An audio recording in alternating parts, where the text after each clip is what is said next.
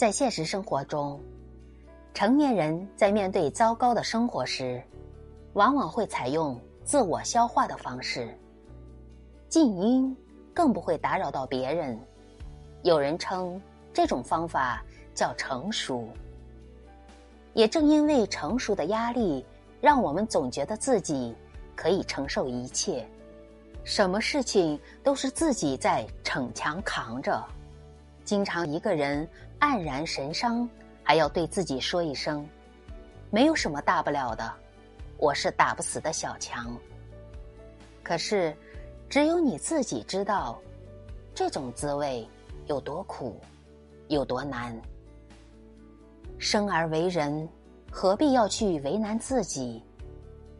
那些你所没有察觉到的情绪和压力，正在一点点消耗你的精力。掏空你的思绪，所以，我们总要学会循循渐进的释放压力。